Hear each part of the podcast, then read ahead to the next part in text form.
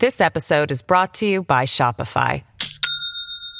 Do you have a point of sale system you can trust, or is it a real POS? You need Shopify for retail. From accepting payments to managing inventory, Shopify POS has everything you need to sell in person. Go to shopify.com/system all lowercase to take your retail business to the next level today. That's shopify.com/system.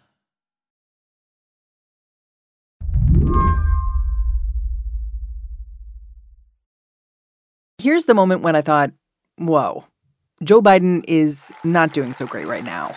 Today's many things is proof that despite the naysayers, we can make meaningful progress on dealing with gun violence. This is last week at the White House. The president's giving a speech celebrating the gun control legislation he'd just passed. Sit down, you'll hear what I have to say.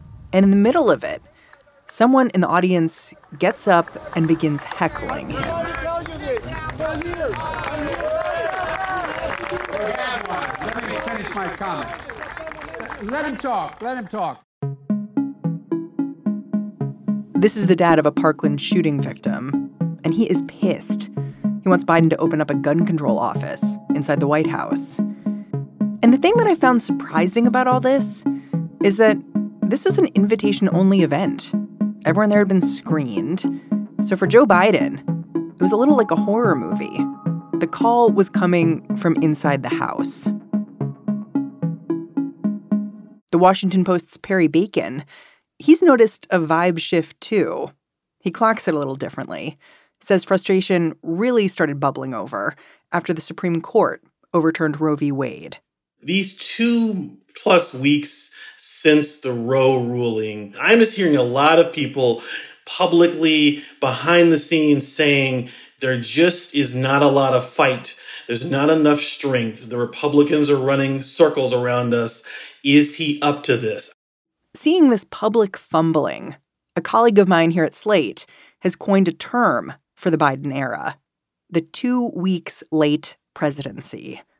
The White House is not flat footed on every issue. Like the war in Ukraine, Biden is all over that. But something like abortion, not so much. I'm sure Biden supports Roe v. Wade and did not want the Dobbs ruling, but I think there are a lot of issues climate change, abortion rights, voting rights where I would argue that the Democratic base is just more engaged and more angry and more flustered with where things are, and the president doesn't seem to have that. You alluded to Biden's polling numbers. How bad are those, his approval ratings right now? So there's an average done by 538, and they show his approval ratings at about 38% approval, about 56% disapproval. So 38% approval. How does that compare to, I don't know, like Trump? So Trump at this period was at about 42. Bill Clinton in this period was about 46. Barack Obama was in that same 46, 47 range. So this is off. This is off. And not only that, but you have to think about it. Donald Trump was on, on some level not trying to be popular. He did divisive things. He tweeted divisive things every day. He governed really far on the right on most policy. Biden is unpopular, I would argue, while trying to be unifying, trying to be popular. Today on the show, how Biden lost his mojo and whether that's going to have real consequences for the balance of power in Washington. I'm Mary Harris. You're listening to What Next? Stick around.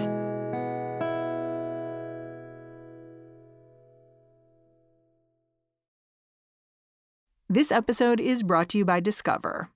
When it comes to your finances, Discover wants you to know they are the credit card that is always there for you.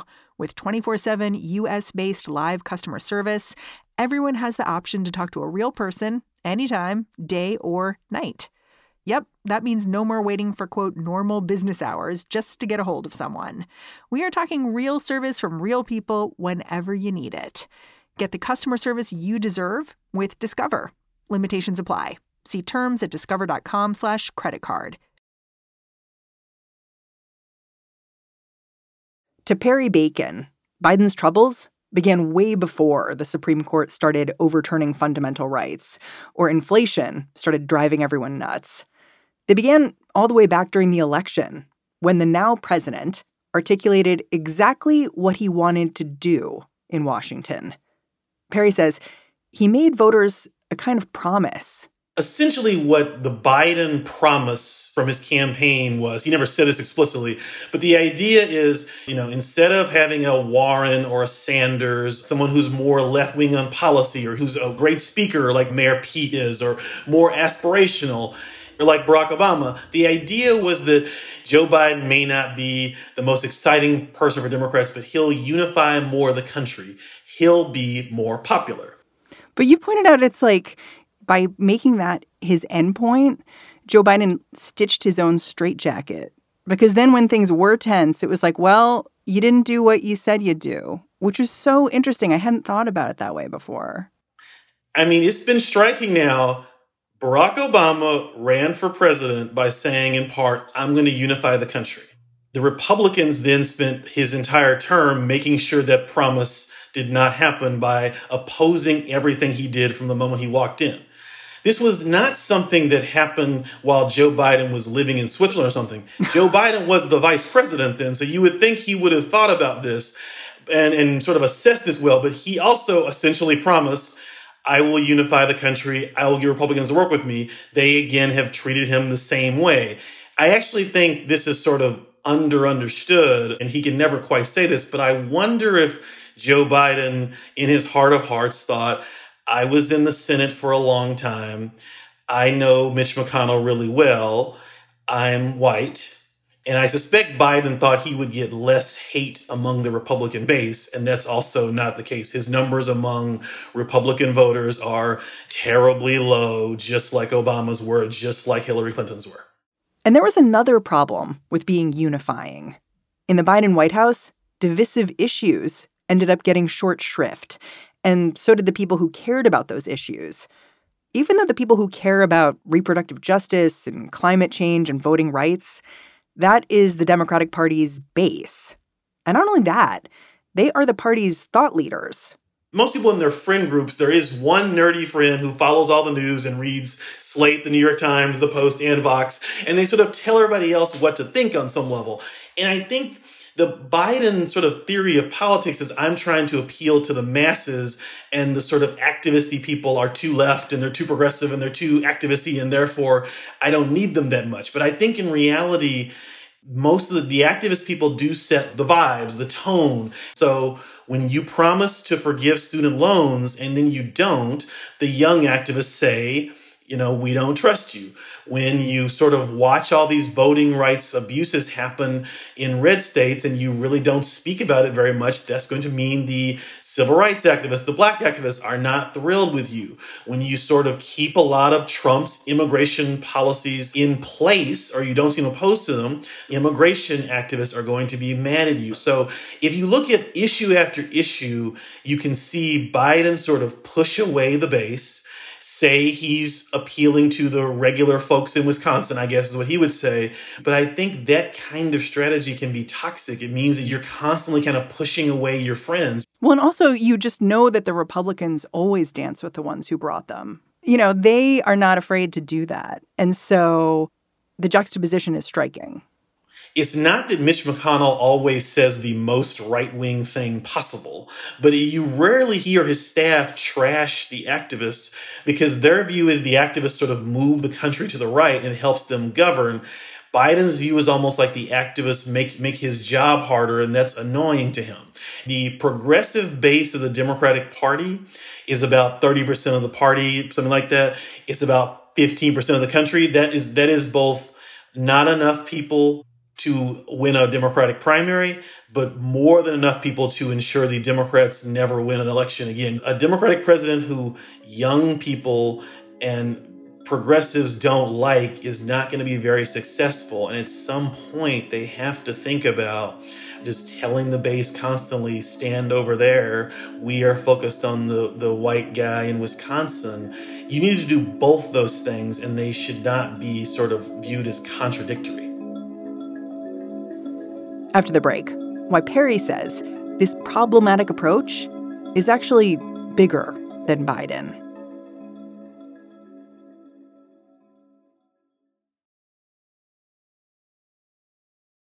This episode is brought to you by Shopify. Do you have a point of sale system you can trust, or is it a real POS? You need Shopify for retail. From accepting payments to managing inventory, Shopify POS has everything you need to sell in person. Go to shopify.com/system all lowercase to take your retail business to the next level today. That's shopify.com/system. This episode is brought to you by Progressive Insurance. Hey listeners, whether you love true crime or comedies, celebrity interviews, news, or even motivational speakers, you call the shots on what's in your podcast queue, right? And guess what? Now you can call the shots on your auto insurance too. Enter the Name Your Price tool from Progressive. The Name Your Price tool puts you in charge of your auto insurance by working just the way it sounds. You tell Progressive how much you want to pay for car insurance. Then they'll show you a variety of coverages that fit within your budget, giving you options. Now, that's something you'll want to press play on.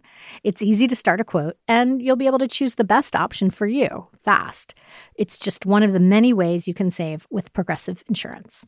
Quote today at progressive.com to try the Name Your Price tool for yourself and join over 28 million drivers who trust Progressive. Progressive Casualty Insurance Company and Affiliates. Price and coverage match limited by state law. Perry Bacon says frustration with Joe Biden. It actually goes way beyond Joe Biden. Watching the president's response to the overturn of Roe v. Wade, what Perry saw, it wasn't one man's failure. Instead, he wrote this piece arguing it was a culmination of failures from the entire Democratic establishment. I guess the thesis of the piece was the Democratic Party should reconsider and pick new leaders. And the people I included were President Biden, Speaker Pelosi, Steny Hoyer, and Jim Clyburn, who are the number two and three in the House. And then Chuck Schumer, the Senate Democratic leader, and Dick Durbin, the number two Democrat in the Senate. So, wow, that's a that's quite the house cleaning. So, yeah, exactly. So, I but I basically mentioned these six people have been in central jobs in the Democratic Party since 2003. And when I looked for the equivalent on the Republican side, only Mitch McConnell was in one of those big roles in 2003, and the other five Republicans are all gone. And so, in other words, there's been a big shift in terms of leadership on the GOP side, and the Democrats have a lot of the same people in charge. Well, some would argue that that's made the GOP more radical. Well, that might be true, but I'm not sure that if the Democratic Party had like Cory Booker in a bigger role instead of Chuck Schumer, it would be more radical. So I just I don't want to like this. I think the parties are different. What I would say is though, there just aren't a lot of people in any industry in America who are in charge for 20 years if they have a 500 record. 20 years in power would be justified if they if if they were constantly succeeding electorally or on policy. And on a lot of issues in terms of policy, we are going backwards, like the number of people in unions going backwards, the, the wealth inequality getting bigger, Roe v. Wade being overturned, the Voting Rights Act being shriveled to nothing, gun rights expanding in the way the Republicans want. And so I'm trying to avoid saying, you know, Roe v. Wade was overturned because Joe Biden and Nancy Pelosi are not good at their jobs. That's not quite right. It's more just when I look at these last, I've been covering politics for this, basically this, this whole 20 year period. In fact, I started around 2002 covering national politics. It's just hard for me to look at Joe Biden, Nancy Pelosi, Jim Clyburn, Chuck Schumer, and say they are as effective, as cunning, as ruthless, as aggressive, as win at all cost as Mitch McConnell is.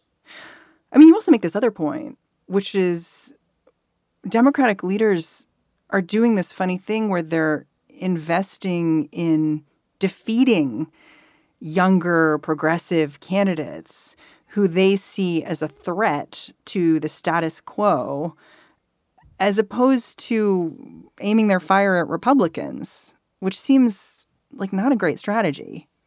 So well, you've seen cases where Democratic leaders and the and the party infrastructure has gotten involved in primaries in heavily Democratic areas where whoever wins the primary will win. And what they always do is they get involved with the person who's more establishment and oppose the person who's more of a AOC-ish Democrat. In public, what they say is we just support incumbents. So sometimes it's an incumbent, and I get that. And basically their argument is like the AOC wing of the Democratic Party is pushing the party overall to the left, and that's hurting them with swing voters. I think that evidence is weak for that. I also am not sure that, you know, Cori Bush is a congressman in Missouri. She's not supposed to represent, you know, Wisconsin. She's supposed to represent her district. What really is underlying this is there is real division on issues, on policy, on sort of identity, on sort of just a sense of who should be in charge between the sort of AOC, Warren, Sanders Democrats and the more Pelosi, Clyburnish part of the party. But I've been very dismayed to watch as the Republicans are basically passing crazy laws in state after state and the Democrats can't pass any bills why are the Democratic leaders fighting over primaries in heavily Democratic areas? The Democrat will win either way. Their investment in this intramural fight feels like an investment in their own power and their own standing. And well, it was an interesting observation to me because I think a lot of the time when you hear about these this infighting among the Democrats, it gets pushed onto the progressives, like that somehow the AOCs of the world are instigating it. But what you're pointing out is like by spending all this money, actually, it's the people in power who are kind of bringing the fight, the very real fight with the cash. I think both sides are instigating the fight in different ways, but I would argue the Democratic leaders should be the people most focused on fighting the Republicans and the least focused on fighting it's just not a great dynamic that you often end up with is like these older democratic leaders are sort of mad at the younger people. And again you want your activist fighting for you. And when you seem so hostile to AOC or to Cori Bush or to Ayanna Pressley or that wing of the party you're basically saying you young people need to sit at home and wait your turn. This sniping over election spending it actually brings us right back to President Biden because the whole reason some Democrats have started panicking over Biden's approval ratings is that a lot of them are worried that having an unpopular president is going to seal the party's fate for the midterms come November. The success of the party in power is often tied to its leader, and congressional candidates, they're a little shook. When Biden goes to states, you're seeing the candidate not appear with him. And if Biden were super popular, candidates would be running to be near him. I think you're going to see that a lot in, in this next few months where in swing states, in conservative states, in places where Biden is not popular, which is basically everywhere right now, that the candidates will try to avoid being near him if his numbers are this bad for a while. But if you look at some of the individual races, like in Pennsylvania for governor or for Senate, the Democratic candidate is leading. So I actually think that Biden and the Democratic Party are a little bit separated in my in the senses.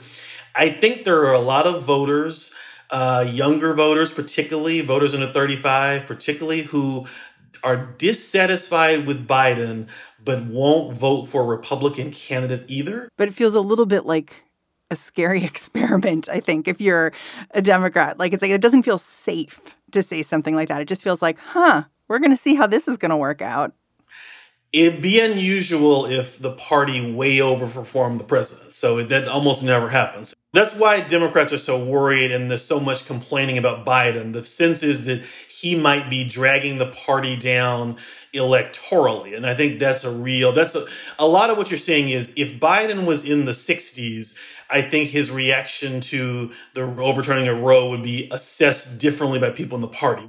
In the aftermath of the Supreme Court's terrible, extreme, and I think so totally wrongheaded decision to overturn Roe v. Wade.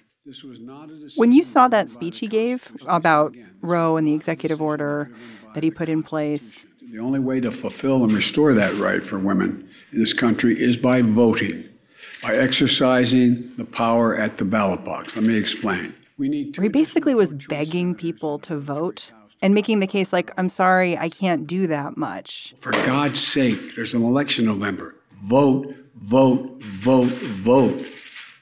Did it kind of drive you nuts?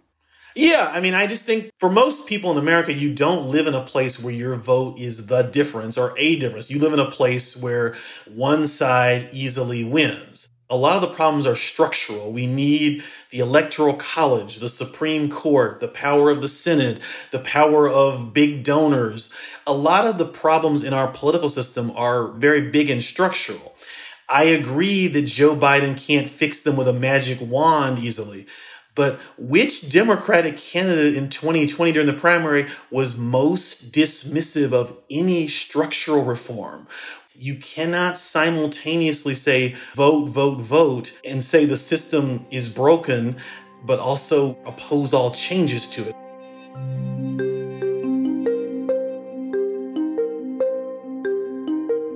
Perry Bacon, I'm super grateful for your writing and for you coming on the show. Thanks for doing it. This was great. Thank you. Perry Bacon Jr. is a columnist covering the Biden administration for the Washington Post. All right, that's the show. What Next is produced by Elena Schwartz, Mary Wilson, Carmel Delshad, and Madeline Ducharme. We are getting a ton of support right now from Anna Rubinova and Jared Downing and Anna Phillips. We are led by Alicia Montgomery and Joanne Levine. And I'm Mary Harris. I'm going to be back in this feed bright and early tomorrow morning. Catch you then.